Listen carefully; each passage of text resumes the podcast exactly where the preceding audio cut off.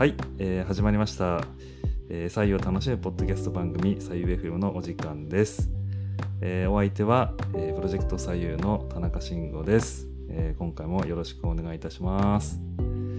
えっ、と今回はですねあのーまあ通常、えー毎月3日に今あの採用 FM 配信してるんですけども、えーそれとは異なる形でえーまあそれがあの 3, 3日に配信するのが、えーとまあ、レギュラー配信だとすると、まあ、そうではない配信ということで、まあ、ゲリラ配信みたいな言い方になるのかもしれないんですが、えーまあ、突然配信されるという回をですね、えっと今後時々やっていきたいなと思っていまして、えー今回はそれに当たりますということで、えーゲリラ配信の方はですねあのできればいろんなゲストの方をお連れして、えー送りしたいなと思っていまして、えー今回もですねあの素敵なゲストの方に、えー来ていただいております、えーじゃあ早速、えーご登場いただきたいんですけれども、えー和菓子文化研究家であり和菓子コーディネーターの瀬瀬直子さんです、えー、瀬瀬さんよろしくお願いしますよろしくお願いします。よろしくお願いします。いや今聞いてた皆さんはなんなんだっていう風になったと思うんですけど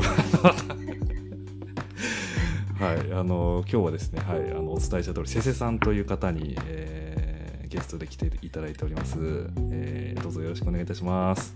お願いします。はい、えーじゃあですねあの最初僕の方から簡単にちょっとせせさんについてご紹介をさせていただきたいんですけどもえー僕が知ってる限りの情報ですけどね、えーはい。あの今肩書きは、えー、と和菓子文化研究家かつ和菓子コーディネーターというあの肩書きでご活動されていて、えーまあ、随分前から多分チェセビオリっていうですねあの和菓子の専門メディアも運営されていて、えーまあ、ドラえもんがお好きで、えー みたいなあの、まあ、そういうちょっとあの細かいネタもあの知っているんですけども、ああとは和菓子とコーヒーっていうそのプロジェクトっていうんですかねあのそれもあの精力的に活動されていたりみたいなところでまああの言う通りこう和菓子和菓子和菓子みたいなあの本当に和菓子の専門の方というところですね、はい。まあ、そんな先生さんであの名字がすごく変わっていてえーっとひらツイッターとかだとひらがななんであのちょっと漢字詳しく分かってないんですけどもあのあれですよね、えー瀬戸内の瀬瀬ですよね。あ、そうです、そうです。それを2回です。それを2回ですよね。でそれって僕調べた限りで言うと、なんか全国で30人ぐらいしかいないですよね多分そうです。合ってます。そうですよねごい。いや昔調べたんですよあの僕がお会いした中でもあの珍しい名字ランキング12位ぐらいに来る人なんで やった。あのマジで忘れない名字だなと思ってあのいるんですけど、はい、そうなんですよだから30人全国で30人ぐらいしかいないという超レアな名字をお持ちの、えーお方でございます。はいはい。ちょっと余計なことも挟んじゃいましたけども、えーっと、そしたらちょっとすいません、あの、僕がお伝えしきれてない部分も含めて、先生さんの方から簡単にあの自己紹介をしていただいてもよろしいでしょうはい。わかりました。か。お願いいたします。えー、和菓子コーディネーターのしています、瀬瀬直子です。えっと、今は福岡在住で、拠点は福岡なんですけど、和菓子のためなら割と全国どこでも行っています。で、うんえっともちろん和菓子を食べるのも好きなんですけど和菓子をきっかけにこういろんな地域の文化だったり歴史だったりを知れるのがすごく面白くてで和菓子をやり始めたことで和菓子をきっかけに出会えた人だったり知ったこととかもたくさんあってそれで食べるのよりもそういうのが面白くてどんどん沼にはまってやめられなくなりました。なるほど。あ、それで、はい今、和菓子文化研究家という肩書きが追加されてるわけですね。そうです最近追加しましたなるほどね。いや、素晴らしいですね。なんか、今のお話聞いてると、こう結構文化人類学みたいな、なんかそういう世界にも入っていってますよね、だからね。そうですねう。ん。でなんかちょうどいいこう肩書きがないかなと思ってこれも一応仮でつけてるんですけど和菓子研究家だとこう作る方になっちゃうので作るのではなく歴史をやるっていうのでいいなんか肩書きないかなってちょっと研究中です。えーじゃあまあ今後また変わる可能性もあるということでそうですね。現時点の、べまあ、はい最適解が一応文化研究家と。はい。いやー面白いっすねそんな今 現在地ですか？なるほどそうです。う、うんありがとうございますはい。で、まあ、ちなみにそのそんな瀬瀬さんと,、えー、と僕がなんかこうなんで知り合ってんのみたいな話がちょっと気になってる人もいると思うんで か軽くご紹介しておくと僕もちょっと明確には正確には覚えてないんですけどうんうん。でもなんかツイッターで知り合っツイッターでお互いにしフォローし合ったのがいつだでも56年前ですかね結構前ですよね。結構前ですよね多分もううん 7, 7年前とかかもしれないですね78年前うん本とか、当に。せせさんがまだもううん20代の前半とかのレベルで、そうですね。わっかみたいなことをなんか 言ってたのをすごく記憶してますよね、うんだからえまだ20代ですよねまだ20代です。そうですよね。はいすごい若いですよ、だから。そう。だから、せせさんがまだ20代前半ぐらいの時に多分ツイッターで知り合っうん知り合ったというかなんか知らないけどその僕がフォローしたのかせいさんがフォローしてくれたのかちょっと覚えてないですけどでもなんかなんだかんだ全然覚えてないんですよね。全く覚えてないですねはいうんでその後に一回確かあのせいさんがまだ東京にいた時に新宿のえっと串カツ屋さんでご飯食べたの覚えてます？あ、そう、覚えてます。ですよね。あのその頃、せいせいさんまだ多分2 2 3歳だったと思うんですけど。うんうん。多分。うん。あのカニサラダを食べた。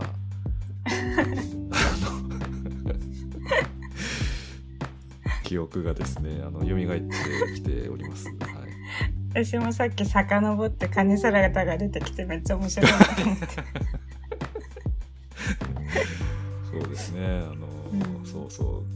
そう串カツ屋さんに行きましたね新宿三丁目の、ははい。い。いや、田無さん、会うたびに何かにハマってるんですよね。あそうですね。確かうに、ん。毎回変わってる。うん、毎回コロコロ変わってるんでなんかこう周りの人が振り回されてるんじゃないかというちょっと、えー申し訳なさもあるんですけどそれでちょっと時を経てあのー2000コロナの前ぐらいですよね。多分その、でその時に僕チョコバナナにハマってチョコバナナにハマってて うんでチョコバナナ面白いと思ってチョコバナナを結構いろいろ勉強してた時になんかあそれってせせさん関係できるんじゃねって思ってあのいろんなあのチョコバナナ風味の和菓子ありますかみたいなことをいろいろ聞いたりしてましたよね 遊びましたね。遊びましたよねでもあれは結局そのコロナが来ちゃったっていうのを言い訳にしてますけどなんか割とあのタイミング的にはそこと結構バッティングしてて、うんうん。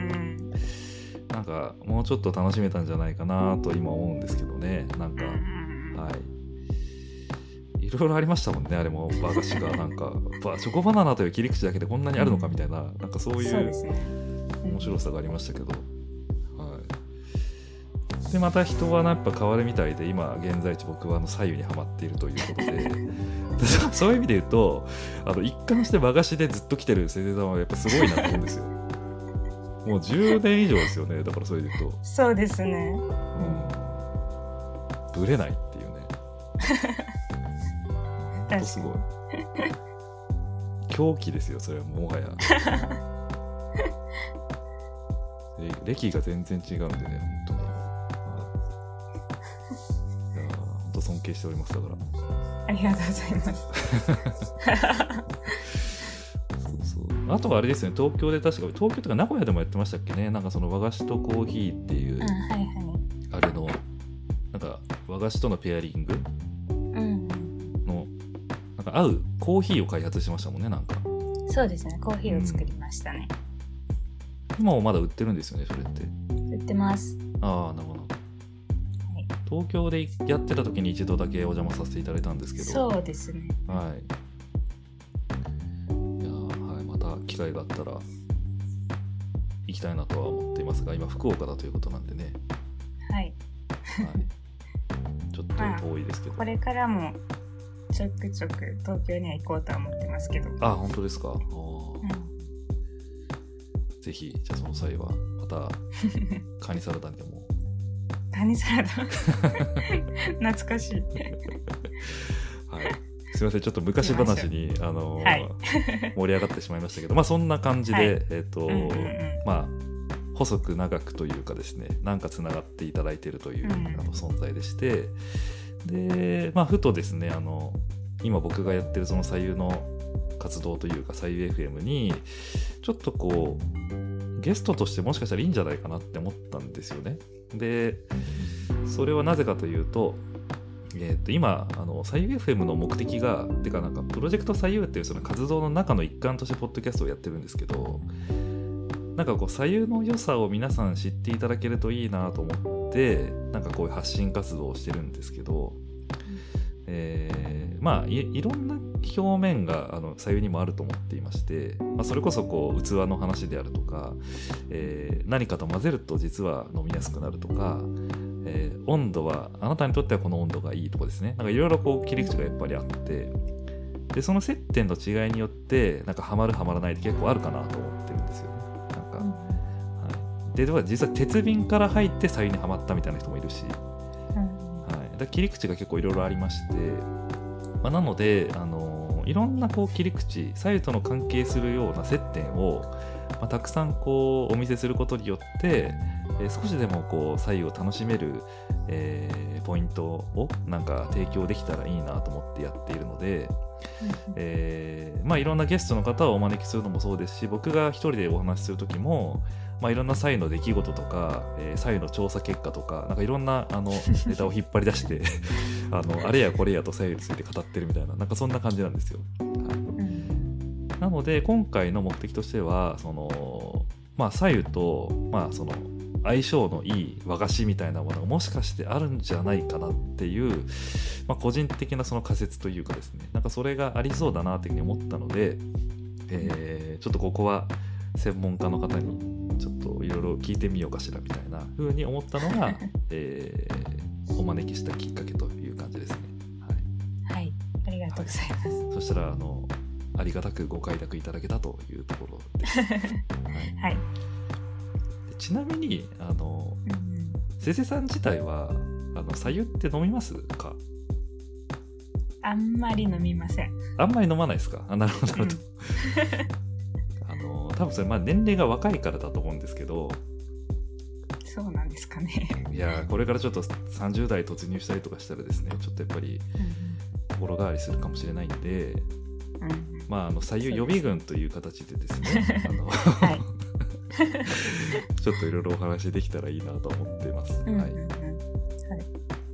でそんな中で、えっと、まあ、最初の回、まあ、あのゲストに来ていただいた時は、大体あの後半と前あ前半と後半という形で2回に分けてあのお話を聞いているので、えーまあ、前半ではちょっと左右に関係するようなことをいろいろあのお話をして、で後半の方では、えーその和菓子文化研究家かつ和菓子コーディネーターの切さについてもっと深掘りしていきたいなというふうに思ますんで、えーよろしくお願いいたします。はい。お願いします。でですねあのまあ左右が好きな人っていうのはなんか割とこうなんていうんですか健康に気を使っていたりだとか、えーなんかこうシンプルな暮らしをしたいとか、まあ、なんかこうて丁寧に暮らしていきたいみたいな人とか、えーあとはこう便、まあ、具体的に言うとこう便秘を改善したいとかですね。なんかそういうこともあったりとか、まあ、とにかくなんかこうクオリティオブライフを上げていくためにみたいなことを結構なんとなく思っているような、えー方が、まあ、多いのかなというふうには思っているんですけど、まあ、かくいう僕もそうなんですけどね。あのはい。と年とともにそういうふうになってきたなって感じがしてるんですけど、えーまあ、そうそういうようななんか左右を好むような方々を、まあ、勝手に僕は左右ラーと呼んでるんですが、えーまあ、そういう左右ラーの方々になんかおすすめの和菓子はあるのでしょうか？みたいな話をちょっと話していきたいんですけれど。はい。なんかまああの和菓子の専門家としてこれはいいんじゃないか？みたいなってありますかね？なんかそもそもおさゆ抜きにして多分和菓子が多分全部に当てはまるなっていう感じで。おう。なんか小豆食べたら便秘解消にもなるしはい。血糖値が急に上がらないとか洋菓子に比べたら圧倒的に体にはいいので。ああなるほどね。そういうことか、まずそもそも、うん。まずそこ。超大事じゃないですかそれ、うん。なるほど、うん。要は洋菓子とかを食べるそもそもなんかこう食べてるものをうん。食べてるお菓子を和菓子にしろってことですね。そうです。なるほど。てかあの和菓子にしろというかその、えー、左右を好む人は和菓子も好むんじゃないかっていうことですよね。うんうん、そうですそうです。相性がいいと思います。なるほどなるほど。あ素晴らしい観点、もうそれで終わりじゃないですか今 終わります。日いやそれは確かに本質的かもしれないすごくでもちろん最近はその和洋折衷みたいな結構洋菓子っぽい和菓子も増えてきてるんですけど、基本的にはやっぱり和菓子のなんか条件というか定義としてうん植物性のものだったりうん。油を使わないとかいうのが多いうん大きいので、だっうんたら、うん。まあご飯の代わりにでもいいぐらいの大福とかだったら腹持ちもいいしはいはいは脂質はないけど糖分はしっかりあるみたいな感じだったらいはい筋トレ後とかにも洋菓子よりも和菓子を勧める人とかもいたりしてあとはスポーツ用の羊羹とかも結構最近は出てるので。スポーツ用の羊羹？そうですそうです。すさまじい世界が広がってるな。でも別にそののスポーツ用とかじゃなくても普通に羊羹食べるだけで全然。うん。そんなに成分自体は変わらないと思うので体にはいいと思います？いやちょっと今のお話だけで僕目から鱗が 落ちまくってるんですけど。はい。あち結構本質的だわそれ。あ確かにそういう意味で言うと相性良さそうですね。左右左右飲みそうな人と、うん、ううんん、いいと思いりまあなんかこうぐ具体的にはこれとかあります？なんか例えば。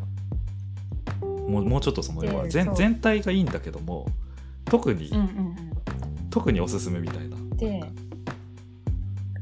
考えたんですけど、なはい。んか和菓子と飲み物合わせるときにやっぱりお茶が基本じゃないですか。はいはいそうですね。でうん。お茶って和菓子食べた後にお茶飲むから苦いとかその和菓子の甘さが消える苦さがあるじゃないですか。はいでも、ね。お茶湯だったらそこまでの苦さがないので多分飲んだ後でも甘さがしっかりまだ口の中に残ると思うんですよ。おーなるほど。だったら甘すぎない方が多分一緒にの食べるんだったらいいだろうなと思って和三本とかまあ東あ系はいはいはいはい、とかあとは水羊羹ぐらいだったらまあ割とすっきりめに食べれるんじゃ合わせられるんじゃないかなと思います。なるほどね。なんかあ甘すぎるからそれをなんかちょっとこうんう消すためにお茶みたいのを飲む。っうん。ていうなんかこうこことなんですかね皆さん大体そうです。基本は。でもまあそこまではしなくていいと思うんですけどうん。おさゆだったらそこまでお茶と同じようには多分使えないと思うので、うんうんまず食べる前に飲む。多うん。分前に飲んで一旦口の中リセットするだったりまあ一緒に飲みながら同じぐらいの淡さ加減というか。なんかがっつりおはぎの粒あんの甘いやつとかだったらちょっとおさゆの効果が薄れるというか。確かに。他のものと多分。そうですね。ううん。んなんか飲む多分タイミングが違うというかシーンが違うと思うんですけど、なんかちょっとやんわりした感じだと和三本だったり水羊羹と合わせたらいいんじゃないかなと思います。和三本ってあの砂糖菓子ですよね。さ砂糖？和三和三本って砂糖菓子でしたっけ？あそうですそうです。砂糖菓子あです。あなるほどなるほど。いや水羊羹あのちょっと僕も今朝食べたんですけどうん。買い買いまして。はい。なんかあの結構結構なんか買ったのは結構なんかひなんだ一人で食べるぐらいのサイズではないやつを買っちゃったんですけどはい。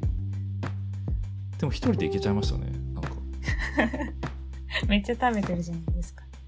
はいななんかこう水羊羹ってあんな食べやすいんだって思ってちょっとそれが発見だったんですけど、うん。うん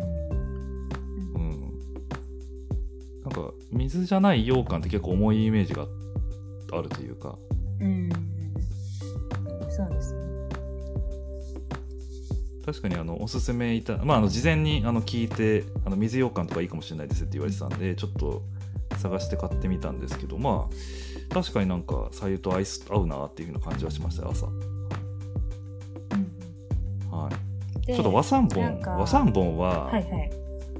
なんか小分けっていうかあの個別で買えるやつがなくて、うんうん。はい、近くに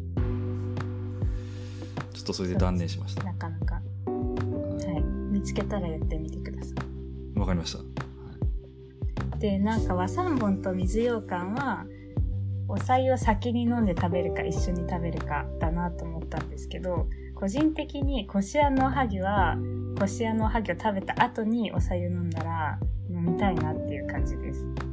えー、完全にこれは個人の意見なので、なんか、それな他の人か？なんでだろう。なんか、お茶でもなく、コーヒーでもなく、おさゆがいい、おさゆかまお水がいいなっていう感じなんですよね。こしあんのおはぎの時はお水でいつも飲みます。えあふ今も？普段もお水でするから多分おさゆもえー。いいだろうなと思って。合いそうだなああ、そうなんだ。こしあんに限るこしあん。に限ります。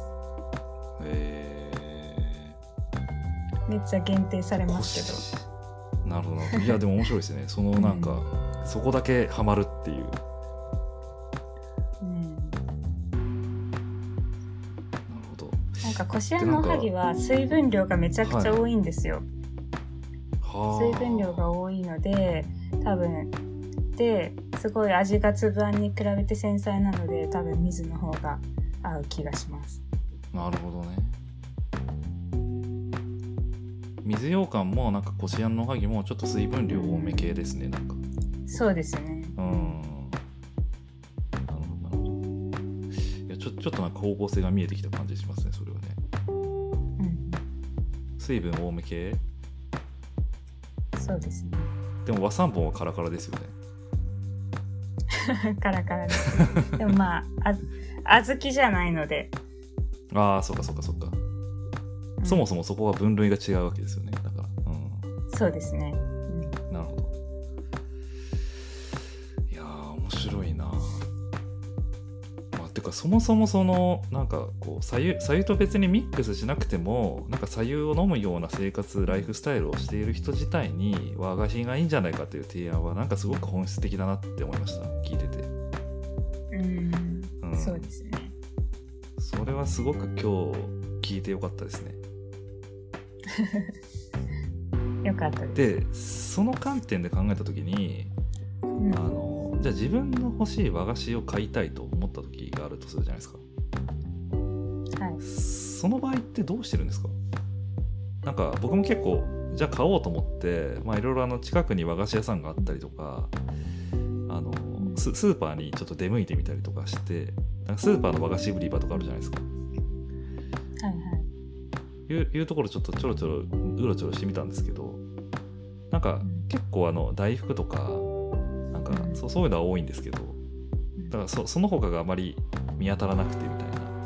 うん。なんかそういう現状を、まあ、僕の地域では感じたんですけど。うん。だいいいろんなそういう意味ではこう、まあ、左右を飲みながらそういうなんか和菓子みたいなものを摂取するようなライフ楽しいライフスタイルを送りたいと例えば思った時に毎日大福食うわけにもいかないじゃないですか。ちょそれはそれで飽きちゃいそうだからなんかそのいろいろなバリエーションが楽しめたらいいんじゃないかなと思うんですけど、うんうん、なんかどうどうなんですかね？それどうどういうふうにこうルートを見つけたらいいのかとかってあります？一つはお取り寄せ。あお取り寄せね。ああとは、私もあんまり周りにお気に入りのお店がないので、まあ、お取り寄せなり買った時に冷凍庫にストックします。ーあーなるほど。和菓子って冷凍庫ってありなんですか、あ、ありです、ありです。へえもなかはは皮がすごい水分が溶かした時に皮がふやけちゃうのでやめた方がいいんですけど他のものは大体いけます、いへえそうなんだ。うん。え練り物系も？いけます。えー、そうなんだ。なんかあの賞味期限が早そうなんで買ったらすぐ食べなきゃいけないみたいな勝手な固定観念がああって、もうもう買ったら冷凍すれば 大丈夫あです。そうなんすか。そうです。それそれでえっと常温で解凍するんですか？そうですね。常温で解凍かなんか夜とかに冷蔵庫の方に入れてまあその次の日のうちに食べるとか。あだったら大丈夫です。ーあそれもちょっといい情報ですね。なるほど。なんかカステラとかだったらこれからの季節多分半解凍ぐらいで食べたりしたら美味しいです。えカステラも凍らしちゃうんですか？そうです。でもカステラ凍らしてもなんかカチカチにならないんですよあんまり。へそう。でちょっと硬くなるぐらいだしあの底の薄い紙あるじゃないですか。ーはいはいありますね。ああれが綺麗に取れます。えー、そうなんだ。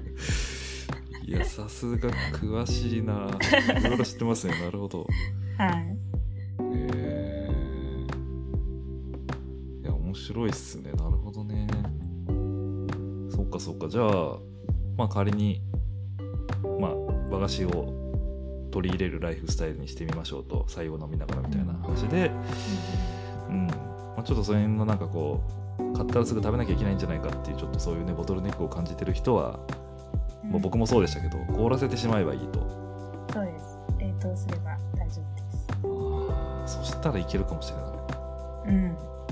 ではいいものが見つかってえーちょっと百貨店とかで買った時に、うんまあそれをその日のうちに食べるんではなく、まあた、ちょっといろいろストックしておいて、うん。うんえー凍らせとくと。そうですね。あー。ちょっとやってみますわそれ。ぜ家の近くでほんと大福しかないんですよ。大福がダメしかない なかなかないですもんね。うん。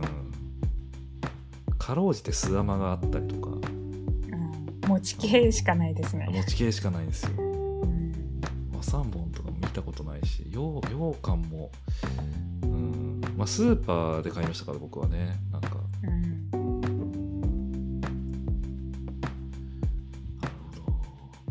いや、すごくいい話が聞けた気がします。はい。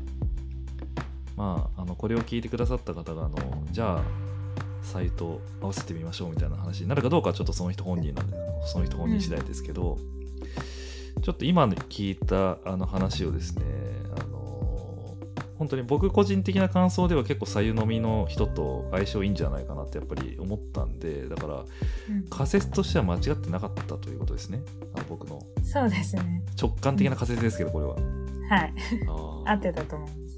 あよかったです。よかったよかったね、なんか少しでもこう例えばコンビニで、まあ、コンビニの全てのお菓子を否定するわけじゃないですけどなんかそういう、まあ、お菓子が好きな人も例えば一部をね和菓子に変えるとか、えーなんかそういうことによって、えー少しずつこう健康状態を変えることもできるんじゃないかみたいなねなんかそんなうん。話でもあるし、まあ、そもそもなんかそれが好きな人って結構そういうコンビニとかのお菓子とかあんまり食べないから多分多分。うん